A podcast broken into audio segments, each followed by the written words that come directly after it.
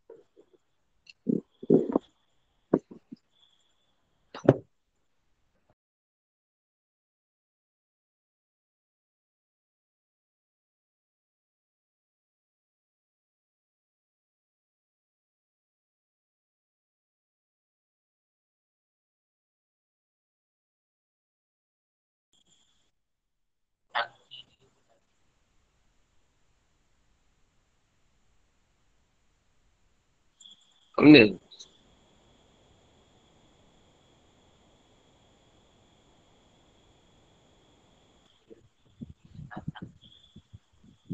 Kabel tie. Datang si kabel tie tu. Apa ingat? Belilah nanti claim.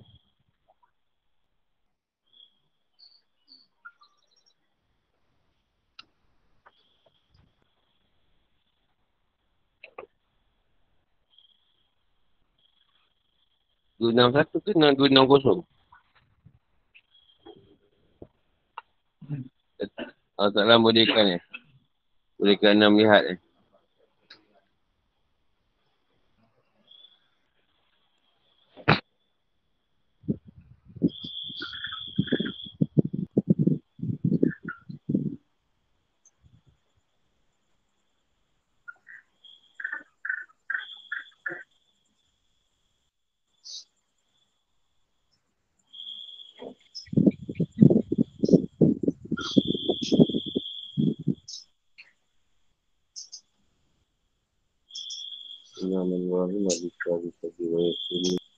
Alhamdulillah Alhamdulillah Alhamdulillah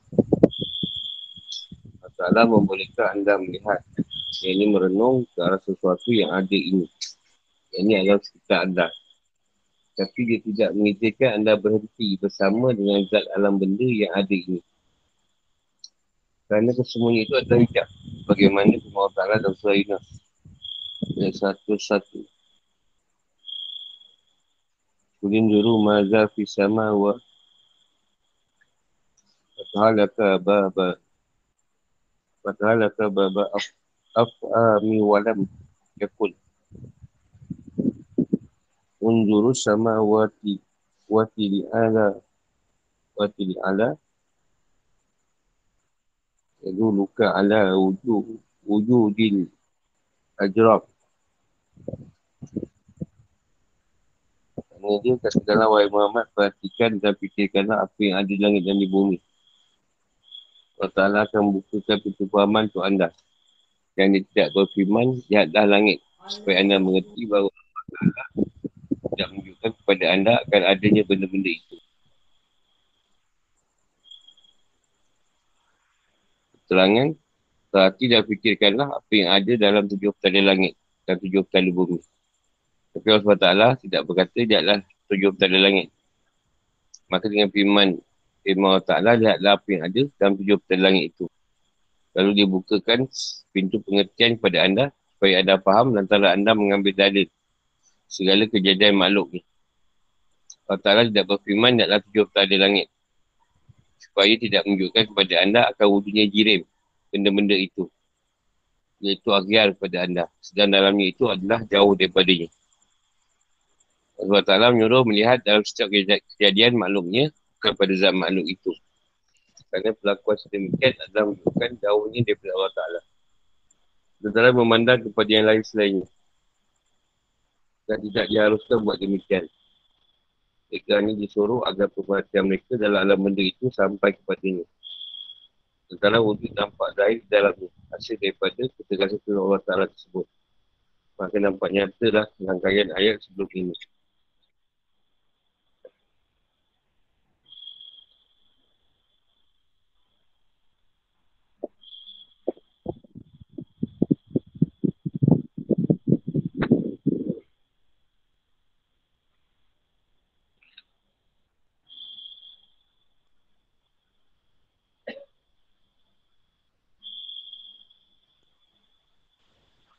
Ta'ala menurut kita melihat keadaan alam ni. Jadi alam yang dijadikan. Sama ada di langit atau di bumi. Kita rasa tengok tujuh petala langit. Atau tujuh petala bumi. So, dia langit dan bumi. Yang kat kita ni. Kejadian ni. Yang zahir ni. Yang nampak. Bila dah melihat keadaan alam ni tadi, janganlah sangkut pula. Siapa yang menampakkan keindahan tu melebihi Allah SWT tu. Ini maksudnya kat sini, setiap pengertian dan pemahaman tu tadi, Allah yang buka untuk kita. Urusan kita, belanjau je untuk ilmu.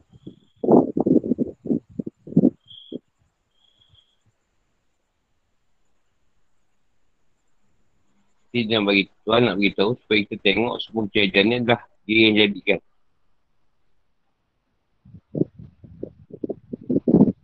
Dan, dan jadi kalau nak dibandingkan makhluk yang dijadikan tu dengan diri dia, jauh. Jauh sangat. Nah, tu tu dijadikan semua yang kecil. Apa kita tak boleh nak ni? Tak buat. Pasal aku mana lagi kita ambak.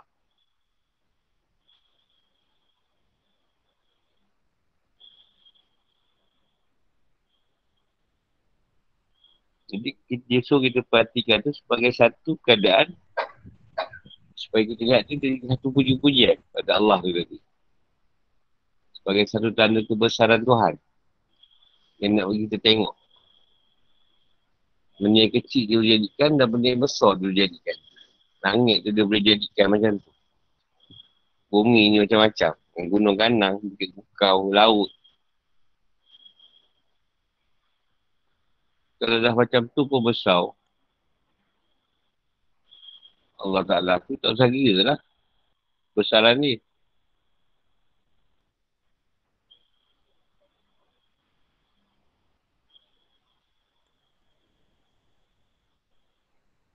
Di alam ini tetap. Sebab ditetapkan oleh Allah SWT.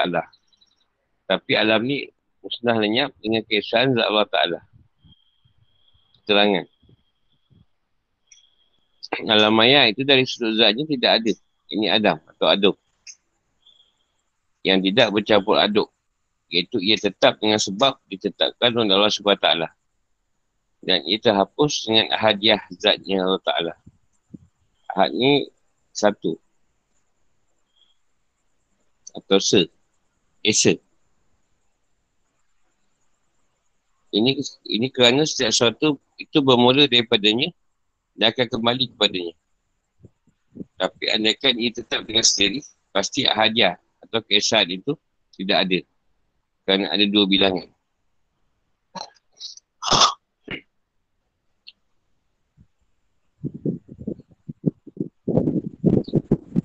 Oleh itu tidak sah mengambil dalil dengan yang tidak ada. Atau yang hilang lenyap lantaran wujud. Yang ini adanya subhanahu wa ta'ala yang kekal abadi tersembunyilah keesaannya ini hadiah dan tampak lahirlah wadaniatnya sendirinya atau tunggalnya. Dan bersama dengannya keadaan setiap suatu. Sedang suatu itu tidak ada kerana suatu itu pada hakikatnya tidak ada. Ini makdum atau adum yang hilang makhluk oleh itu dia yang awal dan yang akhir yang zahir dan yang batin. Dan dia yang maha mengetahui setiap sesuatu Surah Al-Hadid ayat 3.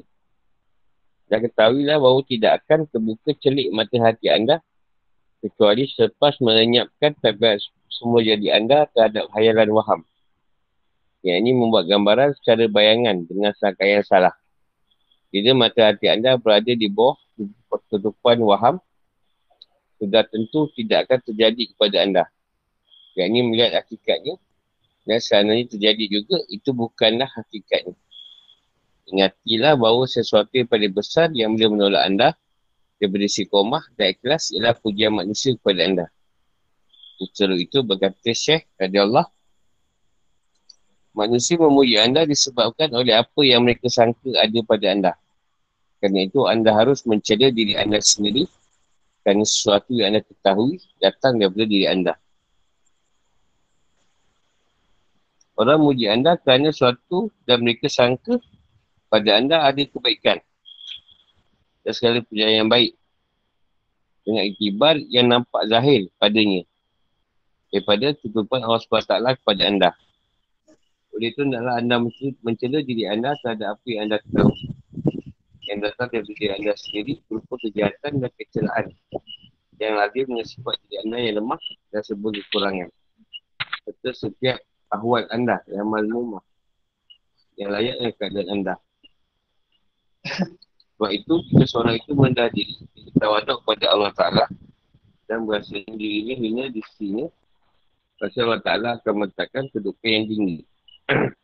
Tapi sebaliknya jika seorang itu berasa besar diri dan meninggi diri, pasti Allah SWT akan merendahkannya. Bila dia sudah benar-benar takik bahawa segala rezeki dan ajal maut itu dalam kuda Allah Ta'ala, pasti sedikit saja palingannya kepada pujian orang dan celaan mereka. Bahkan tabiat suka kepada pujian itu hilang dan tangan daripada hati Sebabnya ia sibuk dengan sesuatu yang disangkakan berkaitan dengan urusan agama.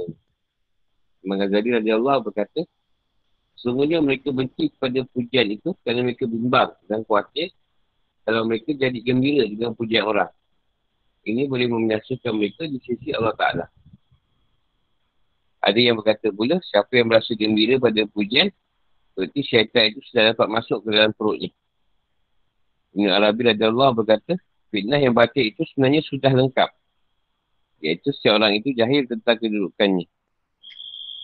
Justru seorang itu lazim atau selalu membicarakan benda yang berkaitan dalam dirinya hingga ia tidak mendapat fitnah lagi.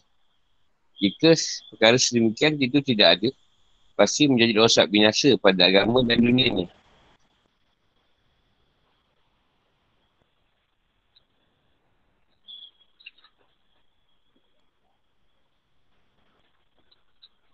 Alam, alam yang Allah jadikan ni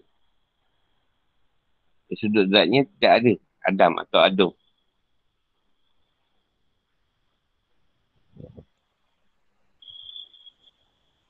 Jadi kalau alam ni tadi kita kosong kan. Ah, yang nampak cuma hajat atau kesan Tuhan ni. Tak cari kita pejam mata kosong. Pejam mata kan kosong. Nampak alam pejam mata. Tak, takkan tak buat kita nak pejam mata pula. Sebab abas pula kan. Setelah bakul tu kita pejam mata tu kosong.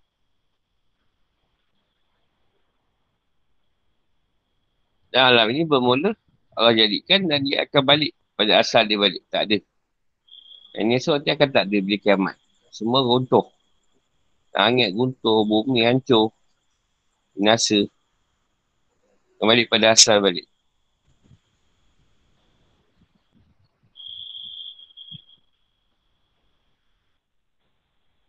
Tapi kalau apa yang dijadikan ini kekal. Yang gunung tu tak berubah-ubah. Maknanya ada yang lain. Tak dapat kisah Tuhan. Setiap perkara tu akan berubah. Dua jalan, jalan berdua dengan hutan, dah jadi terang, jadi bandar, jadi kampung, jadi taman. Dua perkara berubah.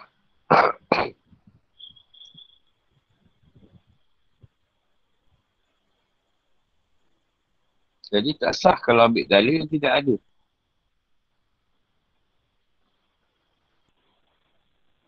Kena ambil dalil yang Allah tu wujud. Tak boleh kata Allah tak ada. Kalau, kalau tak ada yang jadi alam ni siapa jadikan? Dia tak wujud dengan sendiri dia.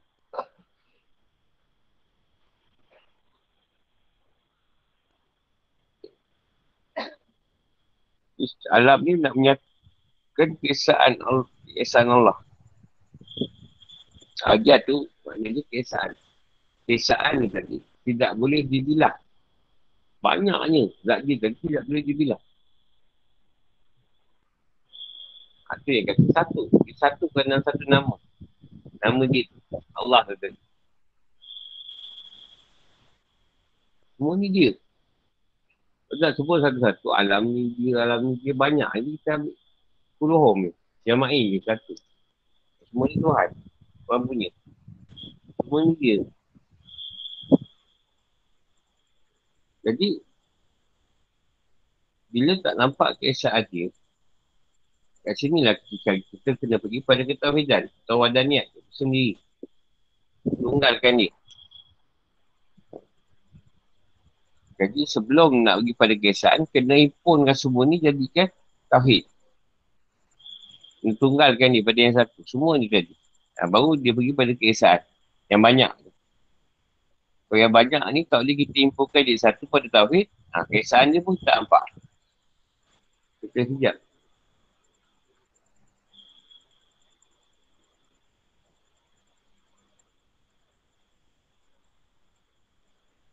Dia kata dia yang awal, dia yang akhir, dia yang zahir, dia yang batin. Dia yang mengetahui setiap sesuatu. Semua dia tahu. Benar pengetahuan dia.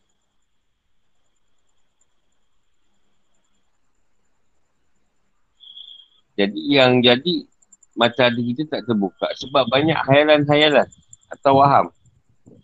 Banyak buat gambaran secara bayangan. Dan sangkaan tu selalu salah. Ha, tu jadi tak terbuka. Itu hati kita pada Tuhan.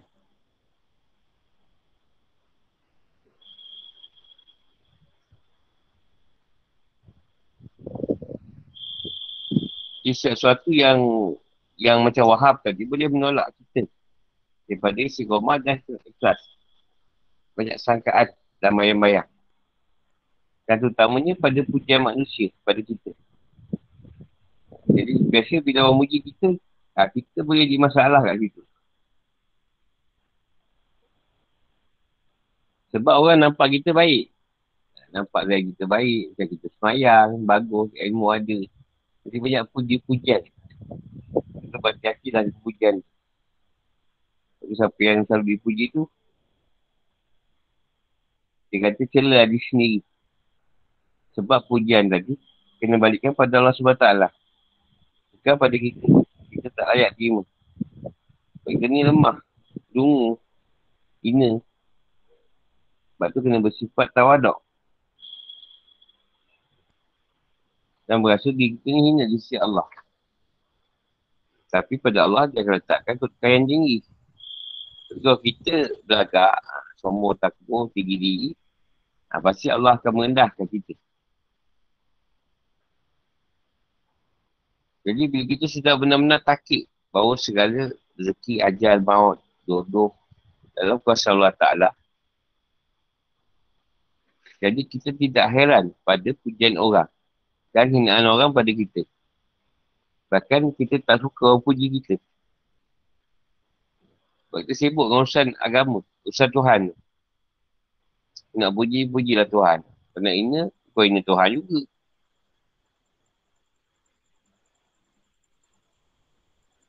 Sebab tu banyak orang yang dipuji tu dia khawatir dan takut digembira dengan pujian tu. Sebab dia, dia seronok dengan pujian tadi. Dia akan menjadikan satu kebinasaan pada kita di sisi Allah Ta'ala. Sebab pujian tu layak untuk dia je. Ada yang kata, ah, bila siapa yang beri pujian, syaitan dah masuk dalam perut.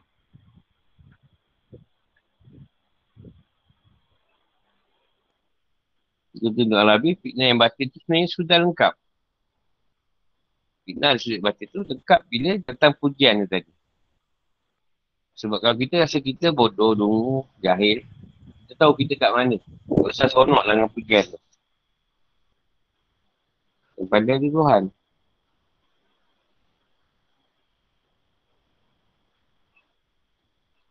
Dia ada orang nak menyatakan kebaikan dia supaya tidak difitnah. Menunjukkan dia baik supaya tidak difitnah. Sedangkan dia bukanlah baik. Tapi supaya tidak ada fitnah pada dia. Jadi bila perkara macam ni berlaku, jadi rosak pada agama dan dunia. Masing-masing berlomba-lomba nak menutup fitnah. Supaya nampak baik, supaya kita ikut cakap orang. Kau apa yang orang nak. Sebab tu yang ikut Tuhan dia bertegas. Jadi kita manusia.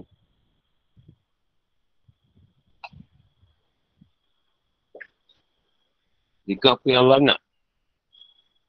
Dan ikut apa yang maklum nak.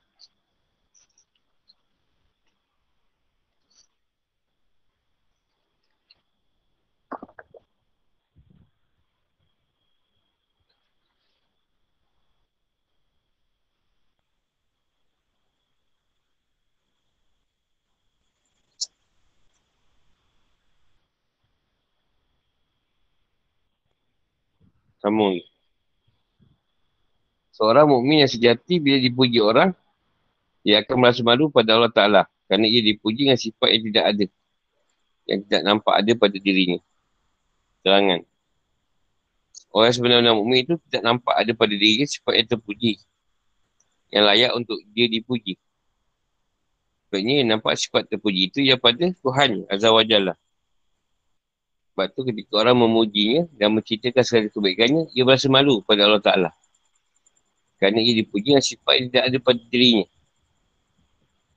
Bukan saja semakin bertambah-tambah, rasa ina dirinya di sisi Tuhannya itu. Dan ia terus menarikan diri daripadanya. Bahkan juga menjadi bertambah kuatlah pandangannya ke arah kebaikan Allah Ta'ala terhadap dirinya. Sampai dia melihat balik pemilihan anugerahnya, anugerah Tuhan dengan memperlihatkan kebaikannya ke atas dirinya. Benda kesyukuran yang semakin bertambah diperoleh daripadanya sampai dia itu selamat dan tenang daripada puji orang lain.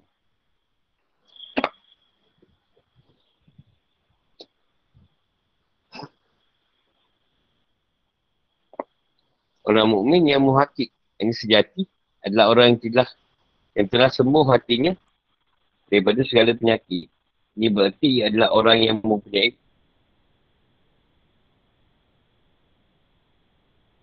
pendapat yang sama. Kerana ia tidak nampak bahawa dirinya ada wujud dan ada sifat kamal yang terjadi pada dirinya. Tapi seandainya ia ada melihat demikian, maka ia tetap melihat bahawa itu adalah anugerah dari Allah Ta'ala kepadanya yang datang dari perbendaraan nikmatnya.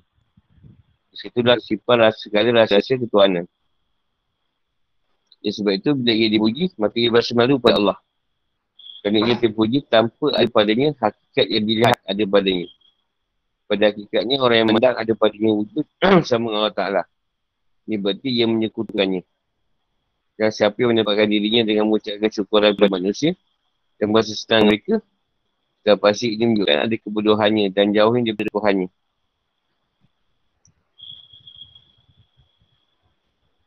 Ini kerana sebodoh-bodoh manusia ialah orang yang meninggalkan keyakinan yang ada padanya. Kerana menurut tanggapan atau sangkaan orang lain. Jadi kalau orang yang benar-benar mukmin ni, dia tak nampak diri dia tu. Sifat terpuji. Jadi dia rasa malu kalau orang puji dia. Sebab bagi dia, yang layak dipuji Tuhan ni. Dia tak ada sifat tu. Semua orang yang nampak. Tak tahu ada setengah orang bila dipuji selalu sangat dia lari dari masyarakat tu. Dia tinggalkan masyarakat tu. Duduk berasingan. Sebab dia tak suka dipuji. Nak puji dia tak dengar tak apa. Yang depan dia. Dia rasa tak boleh terima lah keadaan tu.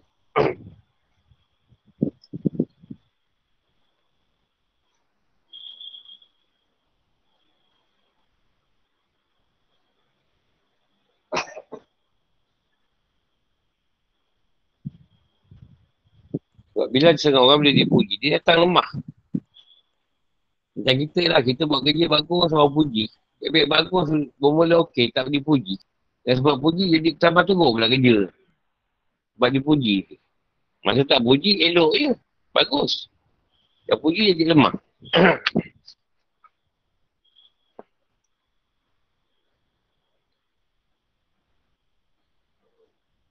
Banyak orang lah sebelum jadi wakil rakyat lah atau untuk kampung ke apa ke.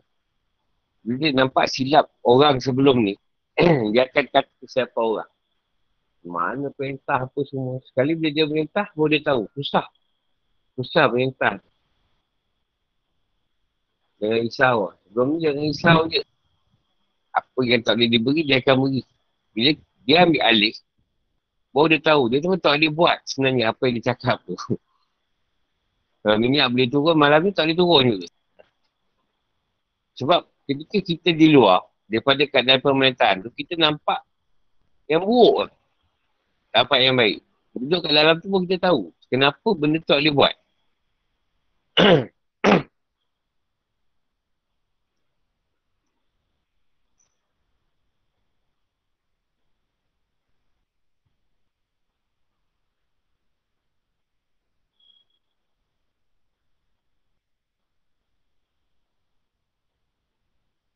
Dia orang rasa lah, dia tengok guru lah.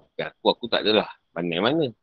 Dia tengok aku, dia rasa dia lebih baik dia jadi guru. Ha, jadi lah guru. Bila dia jadi guru, tak ada apa juga. ha, tak ada apa juga. Ha, pasal kita bukannya nak jadi guru. Kalau dia suruh, jadi je lah. Tapi kita selalu nampak kelemahan orang dan kita rasa kita boleh buat benda lebih baik. Tapi bila kita duduk kat tempat tu, tak boleh. Rasanya macam tu.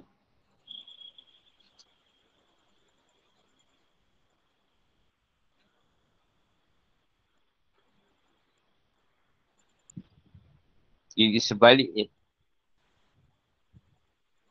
Mungkin dia lebih teruk daripada yang sebelum tu.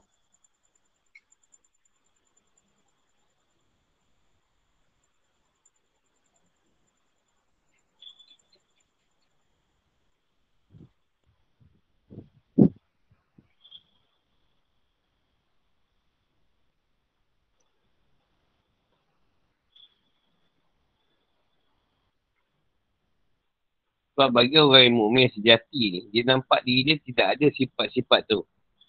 Sifat tu semua pada Tuhan. Sebab dia tak ada sifat kamal atau sifat sempurna tu tetap pada Tuhan.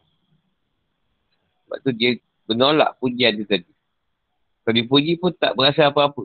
Tak masuk kepada dia.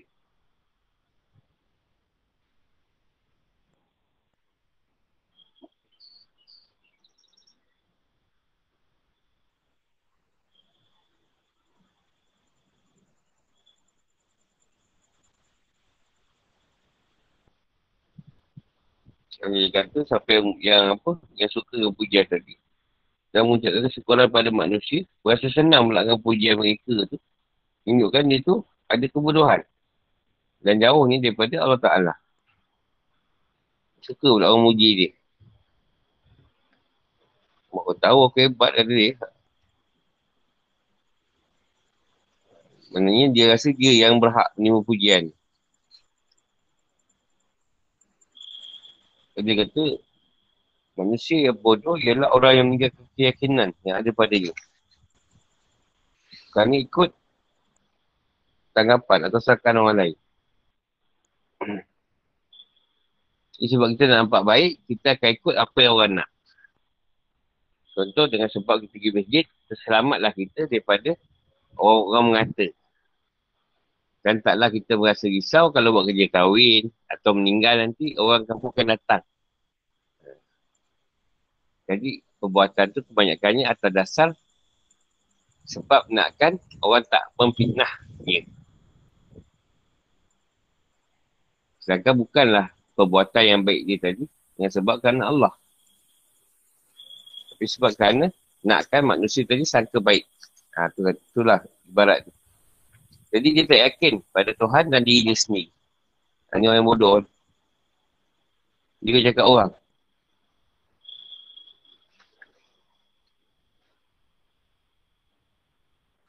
Mesti ada tertipah, tertipu pula ni. Yang kita ni. ya. Yang berpelakuan dengan sifat yang buruk kerana tertipah, tertipu.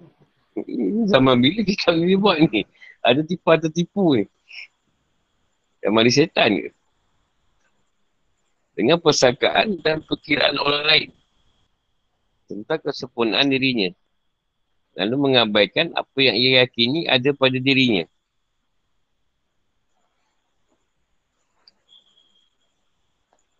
Ada pula dia suka berperangai buruk. Sebab bila dia perangai buruk, dia dapat game buruk tak?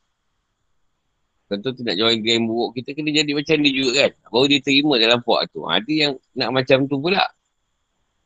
Dia sangka dengan sebab dia jadi buruk tadi, ramai orang suka dia.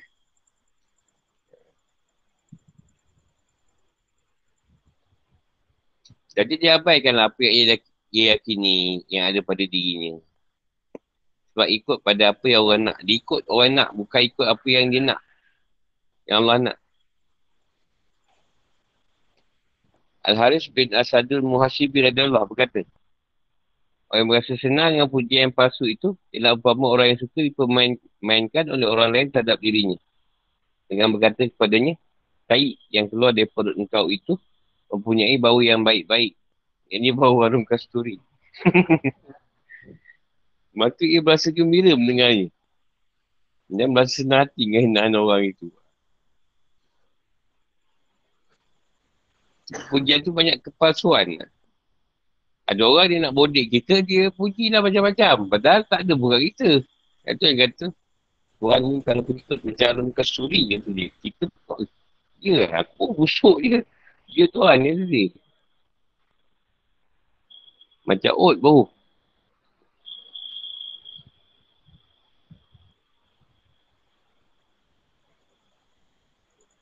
Kalau orang tu ini dia. Oleh itu tak syak lagi bahawa sekali dosa dan cacat celah yang aib yang diketahui oleh seorang itu seorang yang ada pada dirinya itu adalah lebih busuk dan buruk daripada taik yang keluar dari perutnya.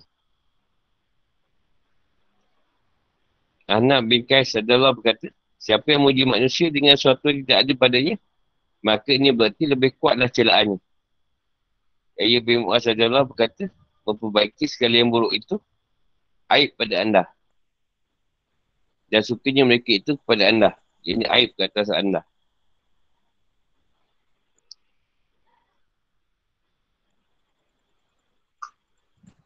Jadi siapa yang beri manusia dengan dengan macam body at this, ha, ni maknanya kuatlah celaan kat dia. Dia suka puji orang dengan sebab tak ada pada orang tu. Tapi dia puji juga. Ha, ini banyak membodik. Ha, ini banyak banyak celaan. Orang cela orang macam ni. Tak puji-puji lah yang betul. Yang tak ada pun dia puji.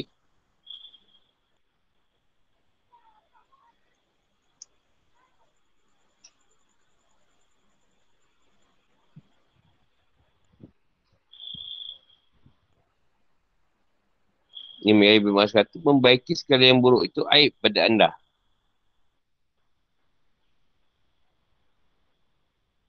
Benda yang dah rosak, dah tak boleh baiki.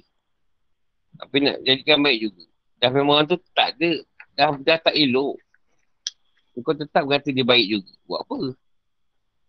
Memang tak betul. Jadi yang dipuji pula, suka pula tu. Ha, ni aib lah. Ini aib ke atas anda kata dia. Orang tu puji benda yang tak ada. Pun dia suka ke?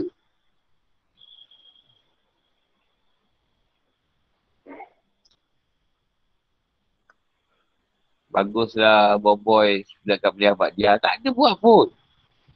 Boy pula berasa gembira pula. Rasa tak buat tapi dia kata aku buat. Rasa gembira pula. Aku ni anak Aisyah ni. Teman jadi. Abad dia tak tinggal. Padahal tak buat pun. Supaya wajib pun taya tak tak. Mungkin buat isyak je. Ah, contoh lah kan. Maksud orang ni tadi duk puji benda yang tak ada. Oh dia suka pula.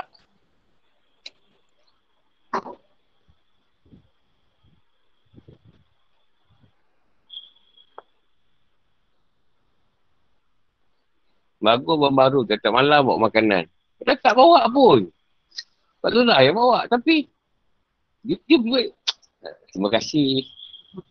Terima kasih. Mungkin setuju pula. Setuju pula. Terima kasih lah. Kalau tahu dia tak bawa. Terima pula benda tu. Macam tu lah contoh dia.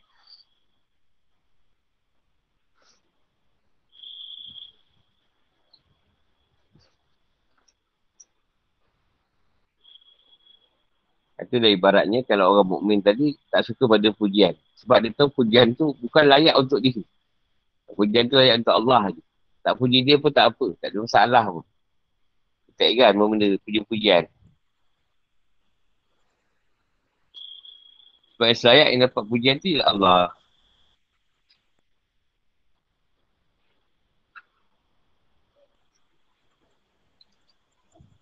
Soalan?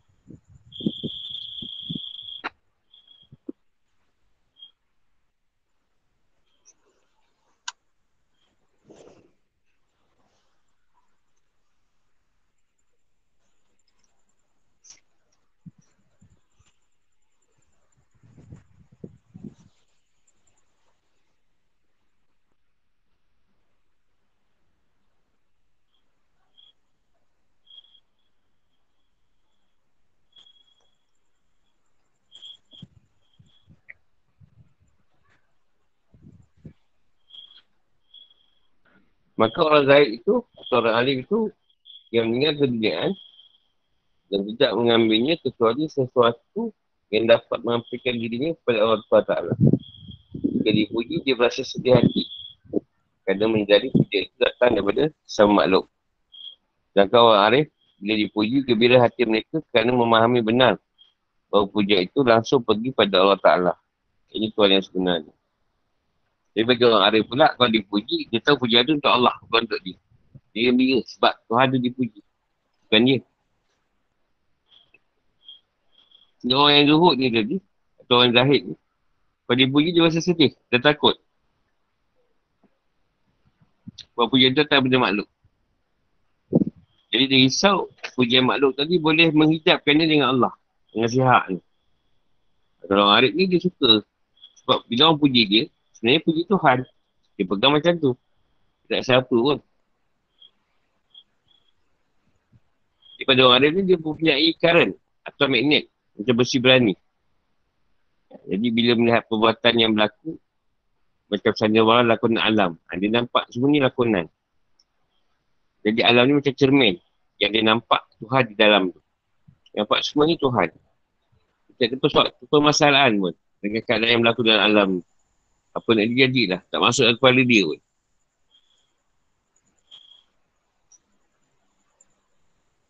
Sebab dia dapat satu keadaan pencapaian rasa zuk yang sedap dan lazat. Yang kan nak dibanding atau ditulis. Nak terangkan pun tak boleh. Jadi dia terhapus hati dia daripada dunia ni. Atau daripada makhluk. Yang ada pada hati dia ialah mengerti Allah.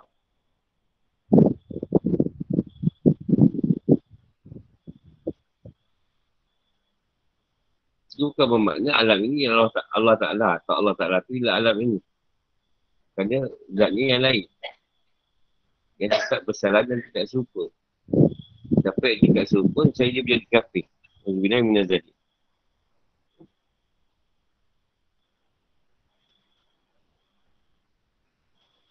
Jadi alam ni ada zat dia. Zat alam yang tuan jadikan. Allah tu Allah lah. Dia jadikan zat dia zat alam.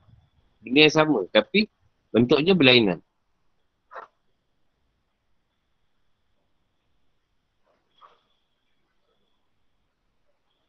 Beza pun dengan orang zahid atau yang lupa. Orang lain tapi dia lupa. Tak nampak. Tak nampak keadaan Tuhan tu. Dia cuma nampak keadaan makhluk. Jadi bila keadaan ni berlaku pujian daripada orang lain, maka dia nampak pujian tu datang pada diri dia. Lalu dia rasa sedih dan duka cita. Ha, dia rasa takut. Takut jika dia termakan dengan pujian tu. Dengan pujian tu tak layak bagi dia. Orang Arif pula dia hadir bersama dengan Tuhan. Jadi dia orang puji pun dia kata pujian tu untuk Tuhan untuk aku. Tak ada masalah pun. Tiga minggu lagi ada ni.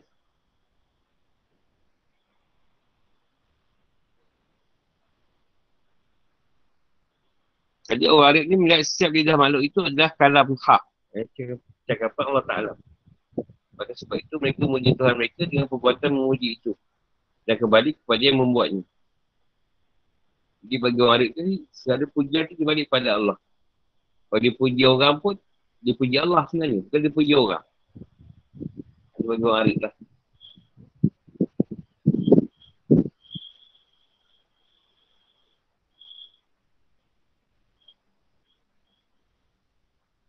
Orang Arif ni tersingkap. Maka tauhid tu pada diri dia. Nampak semua perkara daripada Allah Ta'ala.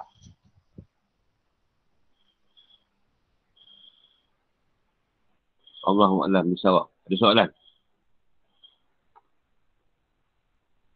Ini bukan tanah habis awal. Tapi bateri dah tinggal hampir 2-3% je. Kalau orang lain dia macam berkilan lah. Uh, jadi kita habiskan cepat. Assalamualaikum Guru, nak tanya.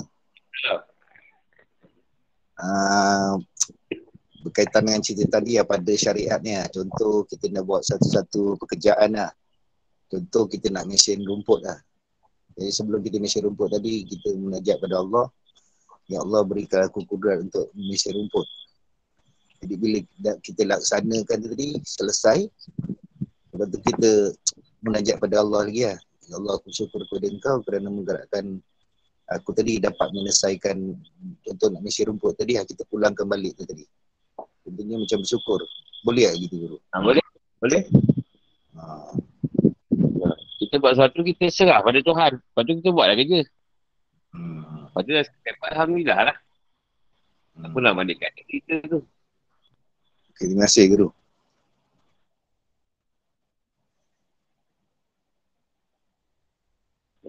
Arab tu Buat kereta baru. Lagi tu, lagi. Faham, faham dulu. Terima kasih dulu. Oh macam tu, tak ada masalah. Sebab kita dah yang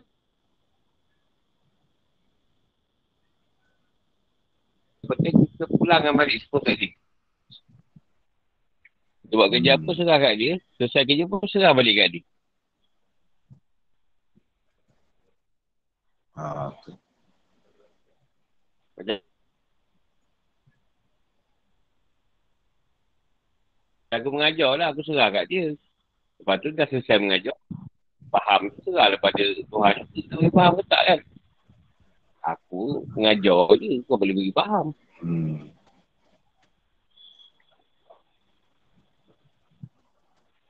Lain ada. Berarti ada 5% ni. Ada guru. Azim. Ngantu kepada Encik Mihat. Uh, saya nak tanya guru. Ah, ya saya.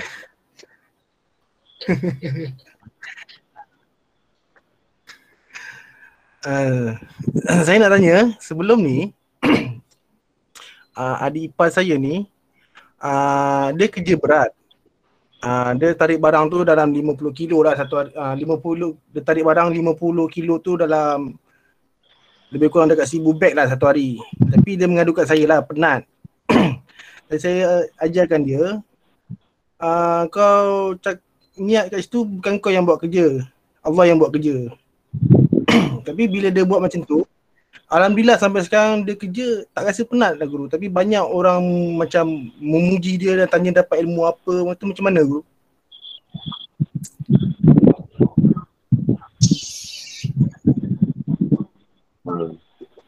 Cakap lah kan.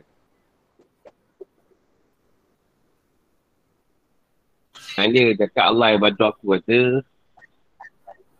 Janganlah cakap macam kata apa yang dia pegang kau cakap tu. Kalau puji ke aku cakap lah. Aku pun tak ada upaya lah. Ini semua Allah yang bantu aku. Ha, itu je lah.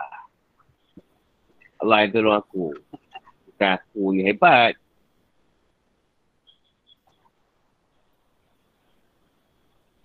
Kita nak angkat kat 20 kilo.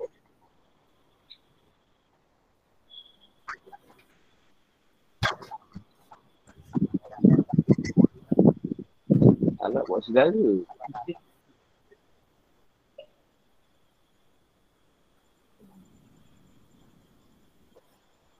Ha. Tapi dia Faham. cakap Hello? Hmm. Ah uh, bila bila dia cakap macam tu juga macam macam guru, guru cakap tadi lah tapi dia orang tak percaya seboleh-boleh dia orang kata guru dia budak tu pakai ilmu hitam pula. Ah tu lantak dia lah. Itu dia cakap. Dia cakap ilmu hitam ke apa lantak dia lah. Kesakaan dia tu. Dia guna ilmu hitam. Orang sekarang tak boleh pelik-pelik sikit. Semuanya mistik aja. Dia, dia lantak lah dengan cakap-cakap orang.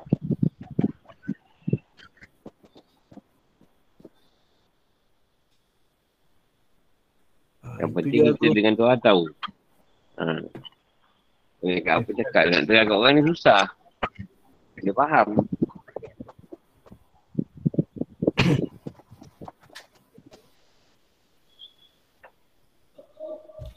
Terima kasih guru. Sama.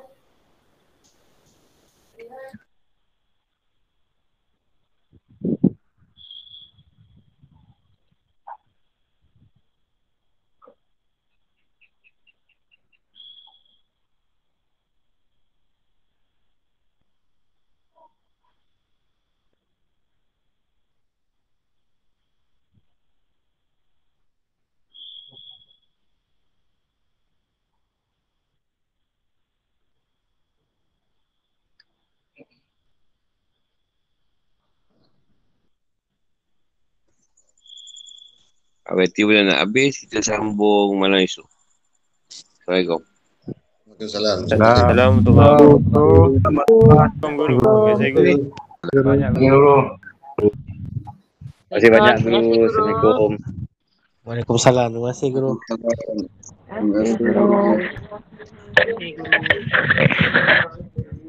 Terima kasih guru.